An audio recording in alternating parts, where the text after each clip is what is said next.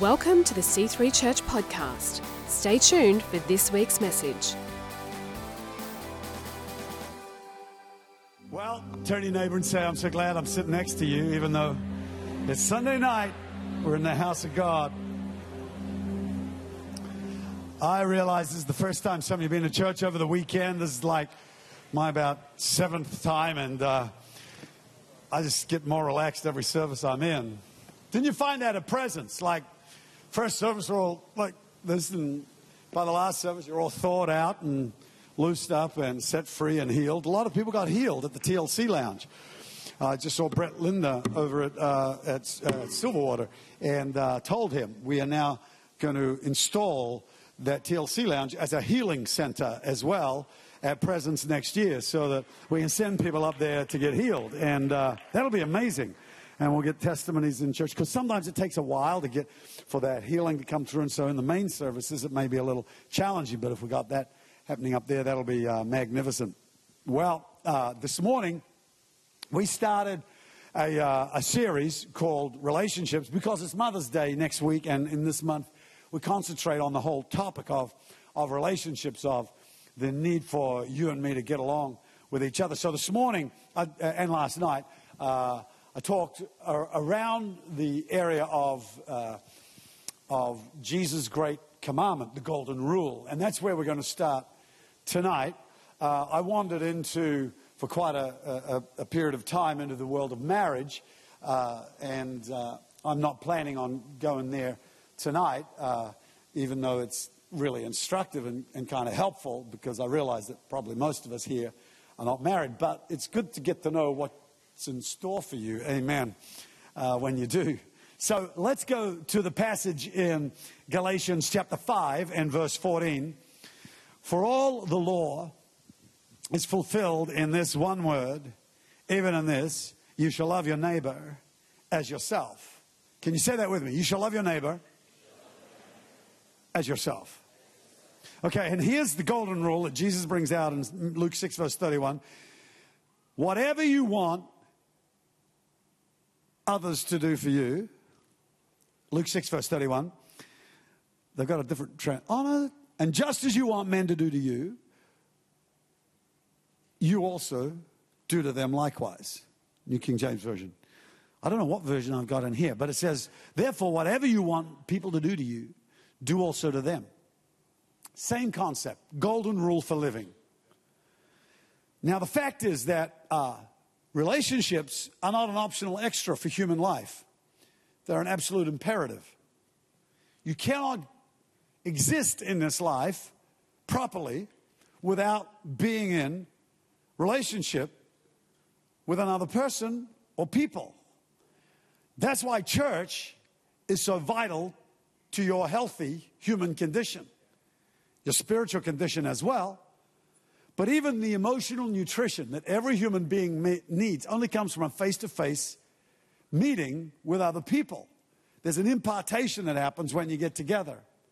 I mean, uh, I know we're online and you can watch us live streaming. I was watching the services come over here, watching uh, uh, the buyers do their thing uh, so well uh, tonight on stage, bouncing around, being kind of very cool. I wish I was sort of like that, but you know, anyway, we'll grow up one day and be like these guys. Amen.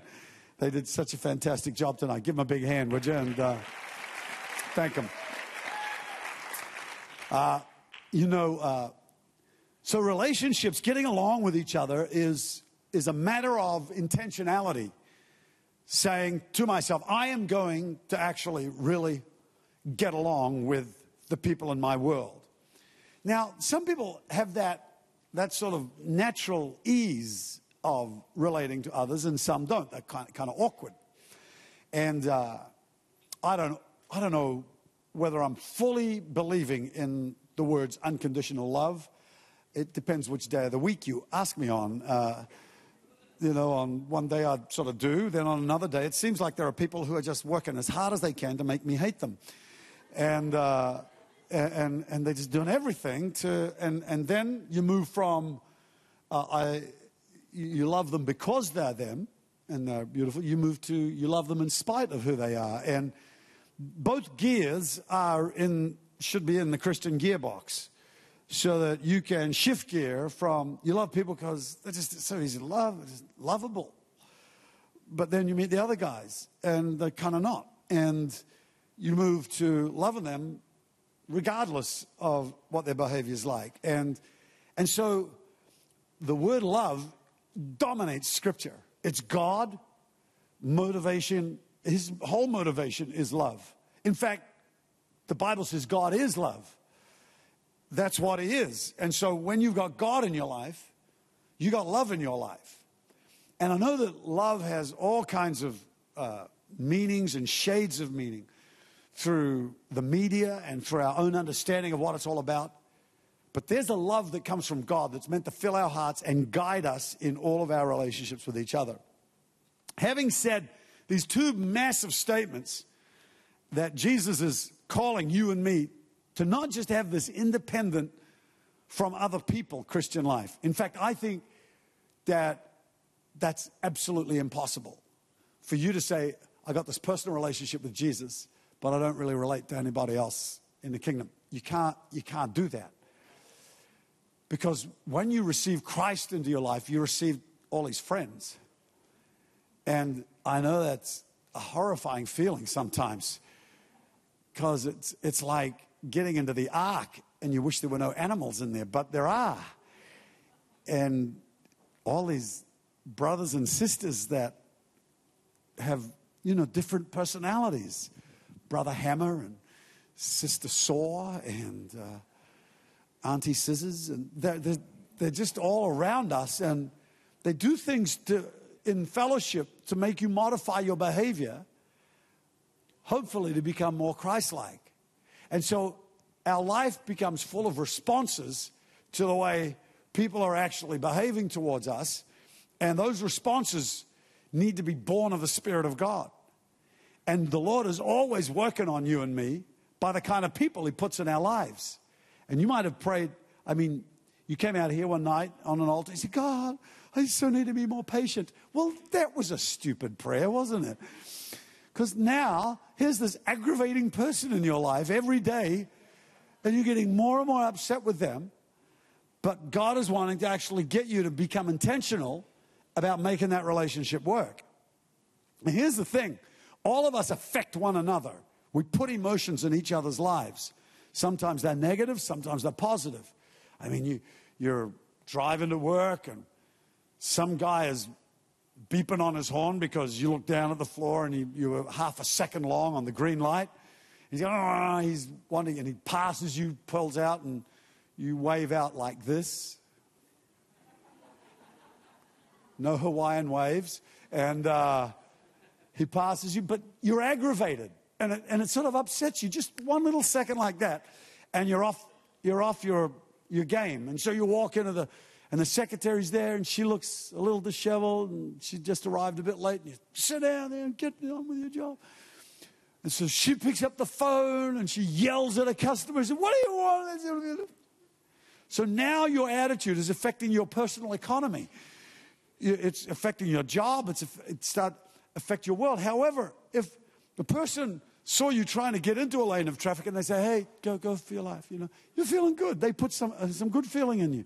You walk in, you see your secretary late, you say, oh, it's okay, you know, like you're good. She's talking to her boss and, hey, uh, you know, to her customers and it's all right, everything's going to be all right, we'll, you know, we'll fix that up. So everything, you know, one thing leads to another. You feed emotions into other people's worlds. And you got to understand this, that emotions and feelings are more powerful than logic. I know we don't believe that, but that's, that's the truth. People don't take their own life because they oh, this would be logical. They are overwhelmed with feelings. You know, uh, a guy goes into a, a motorbike shop and he says, oh, God, I got to have that motorbike. It's emotion. But when he gets home, he's got to use logic to tell his wife, Amen. I saved so much money on this bike. It was going on sale, you know? Now, girls, you got to love me because I did not say, I didn't talk about shoes and handbags and coming home and hiding them in the cupboard, you know, or anything like that. But we, we establish justification for emotional emotionally motivated actions in our life with logic after the fact. Well, that was a long statement, but it'll fit on a Twitter. And uh, that's the deal. You've, you've got to you got to understand that people's feelings are powerful. And in the church, you can't hurt people's feelings or wound people's feelings and, and ignore it. And sometimes people will do it. They, they're itching to be cruel or to express some kind of negative emotion they got, and they will try and justify it with a statement like, At least I am being honest. Look, just don't be. Why do you want to live at the least level anyway? Go to the highest level. Love overlooks faults. It doesn't have to repeat all the negatives back to a person about how bad they've been. And these sorts of areas, because just that is going to put a feeling in them about you that doesn't help the situation. So when we start to think about relationships, it actually takes work to make relationships work. And that emotional work is sometimes not saying things that you really feel like saying. And sometimes it's saying things that you don't want to say to build other people up. So when we break down this whole world of loving one another and making relationships work, Paul the Apostle comes into the New Testament and the other writers, but mostly Paul, with a lot of scriptures that have the words one another in it. There's between, it depends which translation you're reading, but it's between like 40 and 50 one another's in the New Testament. And they're all about us, how we interconnect with each other and make those relationships successful so that we actually guard those things. Because I got to tell you, the reason most people will stop following Christ is because they get offended. Something happens in a relationship that just blows them away. And the devil gets in there, ruins that relationship, makes their heart toxic with bad attitudes, and then they start to judge everybody after the same manner.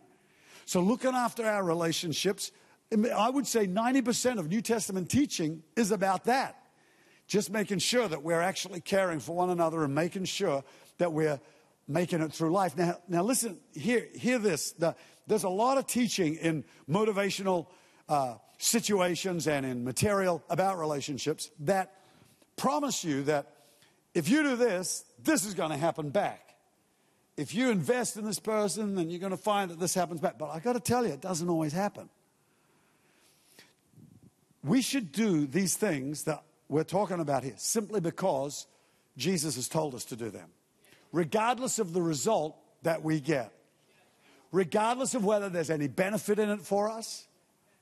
You know, you have uh, sort of networking conferences or networking evenings. I've never been to one. I will never go to one. God bless you if you go to them. That's fine. You know, I got no problem. But it just feels creepy to me that I'm going along there to hook up with a person that's going to be a benefit to my business and to our, our world. I don't want to see people as potential money sources for my life. I want to see people as beautiful human beings made in the image of God that I have a duty to love them, uh, regardless of what's going on in their world. And that applies to my evangelism as much as it does to any business situation. I don't think I need to look at everyone, oh, are they're a potential member of the church or believer. They're people who need to be loved, who need the love of God towards them, and I should love them because God has told me to care about them. So all of us need to be thinking, you know, like there are people all around us all day long who just aching for somebody to recognize that they are here on earth and to respect them it is so simple to win people in life. So simple, but it's also so simple to lose people in life. So Paul goes through a whole bunch of uh, teaching throughout the New Testament telling us how to actually create great relationships in our world. All right, so I want to, uh, I, I, I, mentioned a couple of these this morning, but I want to uh, just start where I left off this morning and, and move into further ones that we didn't, we didn't mention today. So in Romans 14, 13, it says, Let us not judge one another anymore. That's interesting because that's like, it's a normal practice for you, but let's not do it anymore. And that would be good if tonight you just made a commitment to actually remove the big log. Because most of us in this room have got a huge log. I don't know if you met Johnny Log Eye. Whenever he walks in the building, duck. Because he just don't like that. Well, yeah, look at that. You only need to go down some of the haters. Ah, it's unbelievable. Why did it take seven minutes to say that? Oh, did you hear he said that little thing? I mean, how tiny can you get about being critical and what kind of brain is like that? I'm feeling sorry for these people. Oh, did he, he put the words like this? It's like when Jesus was here, they're watching him to catch a word out of his mouth. Just put one foot wrong and we got you. What is wrong with that whole world? You got to move out of that and become a bigger person. Don't feed on that stuff. It's like, please, let us not judge one another anymore. And I know most of us feel like we don't have prejudices, but you know, uh, and I talk, have you got any prejudices? No, I'm not prejudiced. But if I say the word car salesman, people go, well, politician, or Julia Gillard, or, you know. Suddenly we got all kinds of feelings in this room. Yeah, we thought we we weren't, we're not prejudiced like we think we are, but sometimes we've got some judgments in our mind about other people. And Jesus said, judge not, let it all go. People, you, we don't need to judge anybody.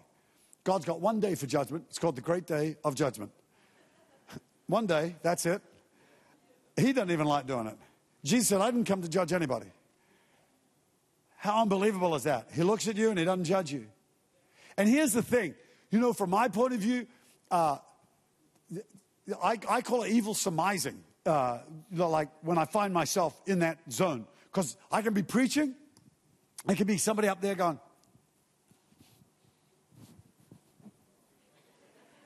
like this. I go, oh man, he doesn't like me.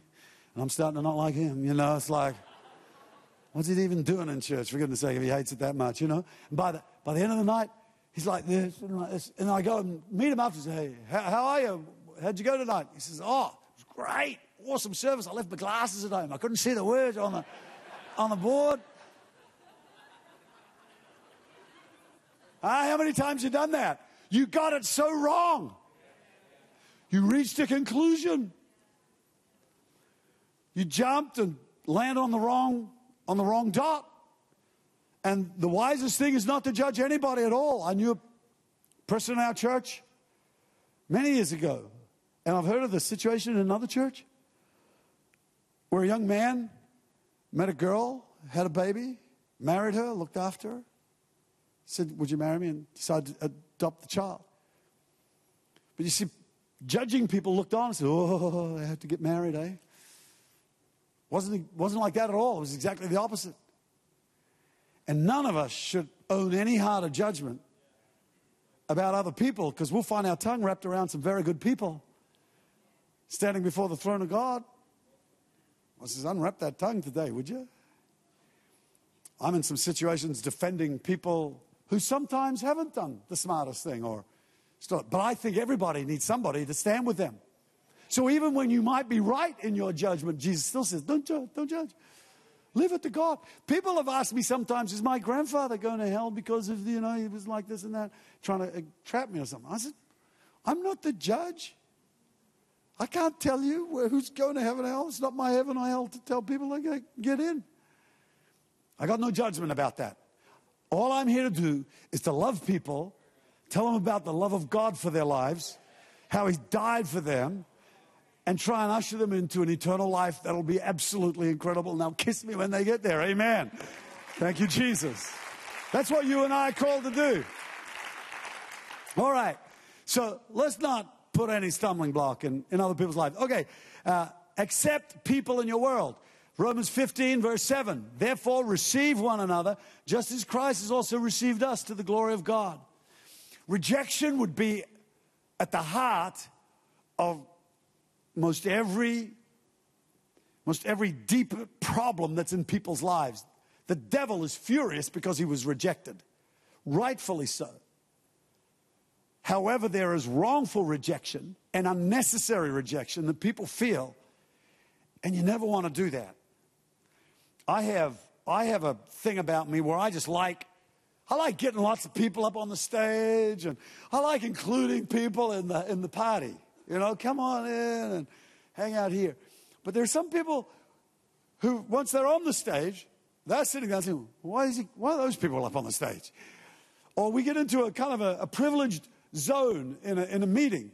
And, you know, I invite some people in and say, hey, come on in. And they come in. Oh, they're cool in here. And then I'll say to some more people, why don't you come in? And they go, why, why are you letting them in? But we got in because of inclusion into the kingdom of God when I shouldn't have been included. I've never been worthy of being included in the kingdom of God, but he let me sit at his table, for goodness sake. Now he's let me sit at the right hand of the throne of heaven. How can I exclude or refuse anybody else in my world? I've known people who have a relationship and they're protective of it. And I'll say, Can I just meet you for They go, Oh, I'm not, not so sure.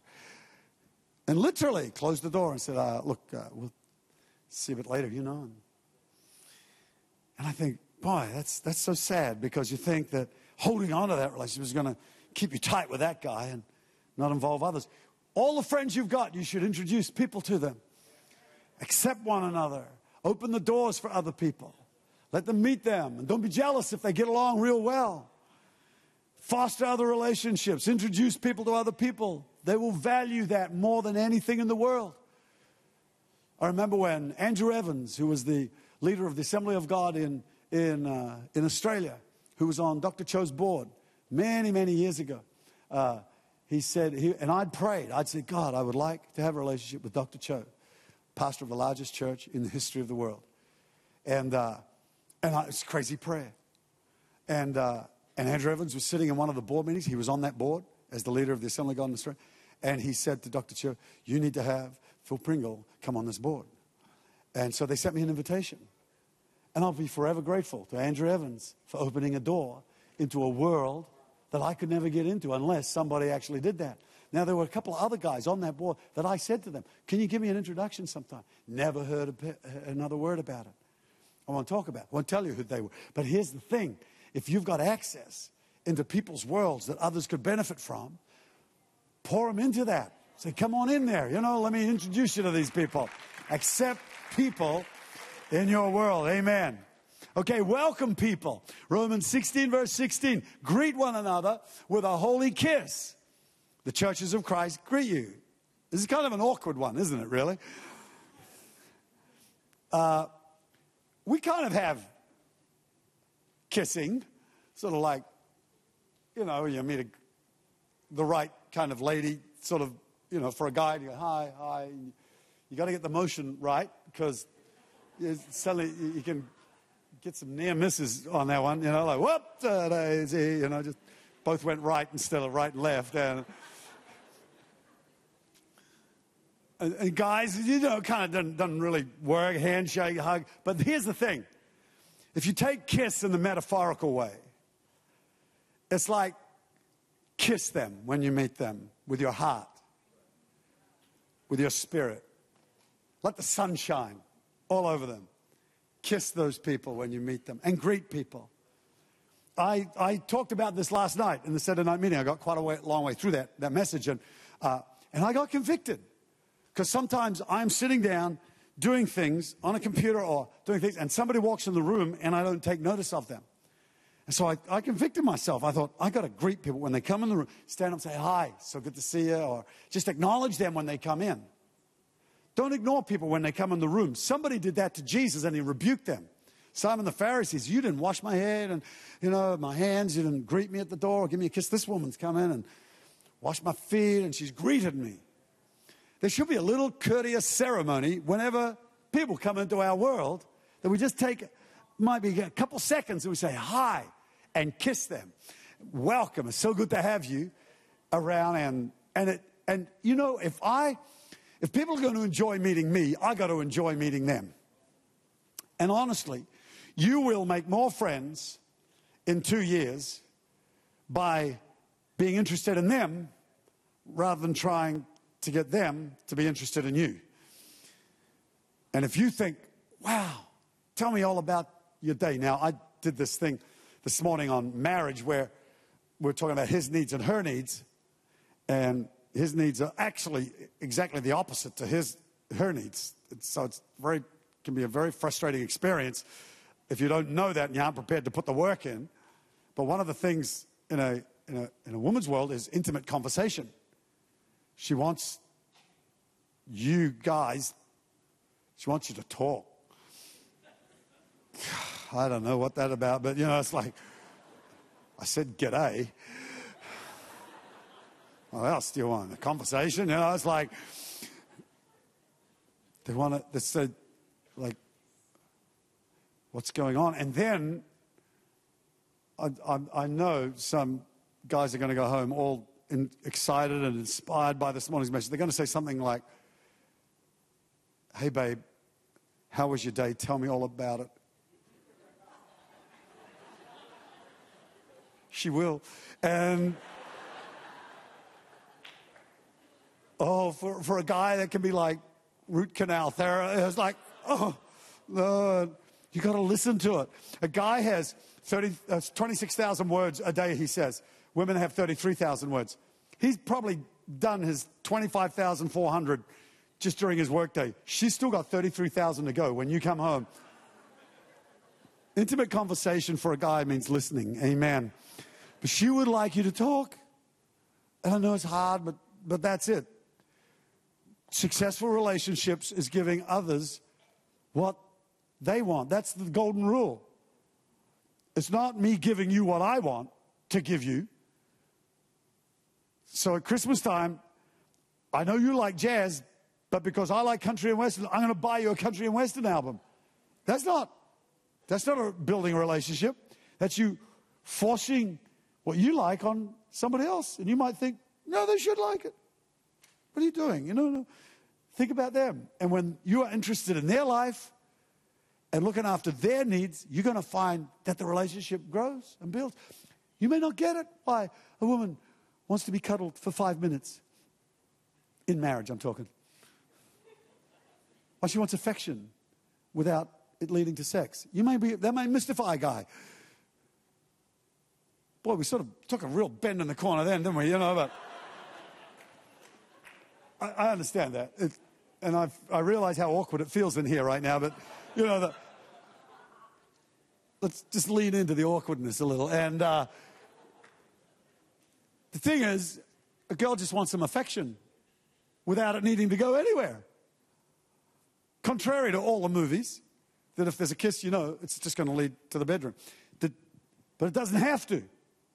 And a girl would like to know that it, it's not going to go there. It's, he likes me just for who I am rather than what I can get. Yeah, I know it's gone quiet. And just look straight ahead. Don't look at him. Yeah, look, look straight ahead. Yeah. okay. Back to welcoming people. Let's come up out of there. Huh? Oh, breathing again. Thank you, Jesus. Amen. Okay. You need to get this morning's deal. Yeah. I was going to say tape, but you don't laugh. All right. Galatians 5:13 says, "For you, brethren, have been called to liberty. Only do not use your liberty as an opportunity for the flesh, but through love serve one another." All these one another's. serve one another. So this is like uh, when you're at somebody's house and you're having they're having you over for dinner. When you finish dinner, say, "Oh, that was great. See ya." Help them clean up and make it better than it was when you walked in. Say, "Well, how can I help? What can I do?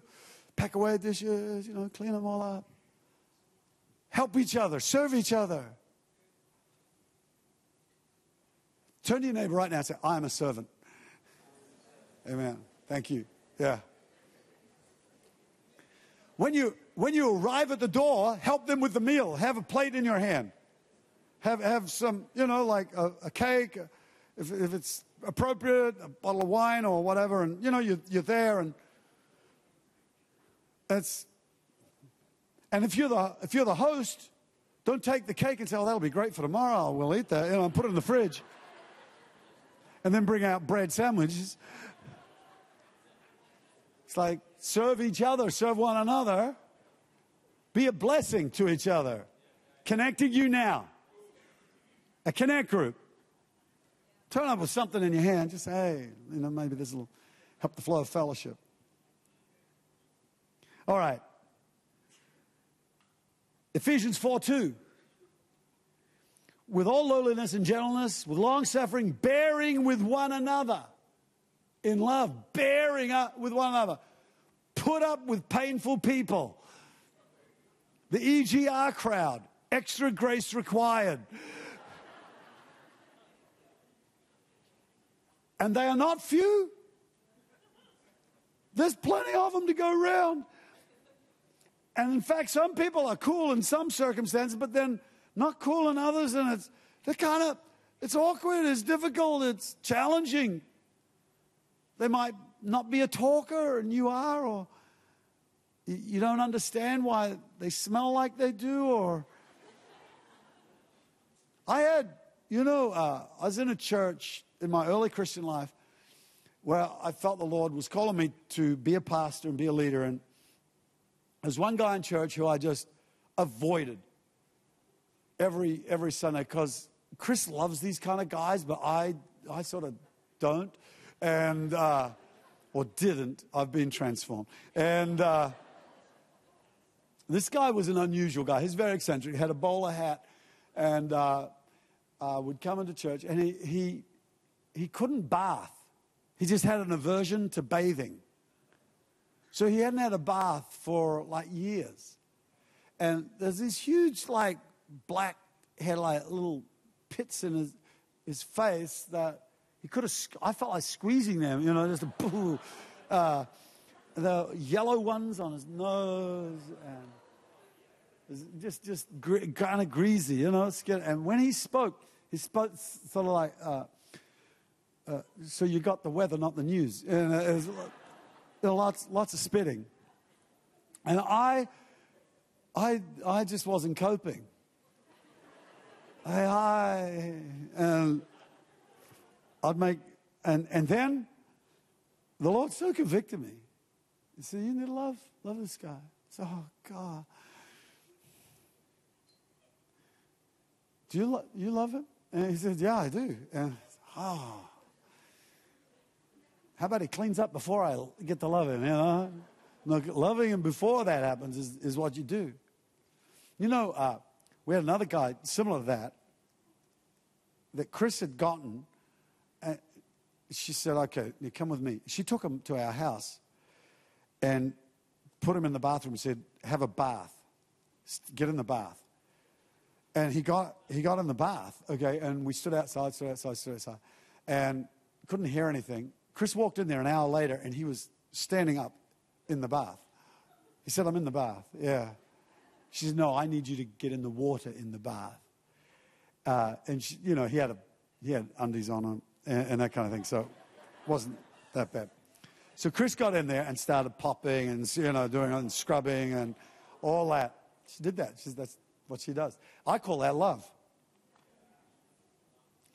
And, and most of us have challenges with that sort of thing.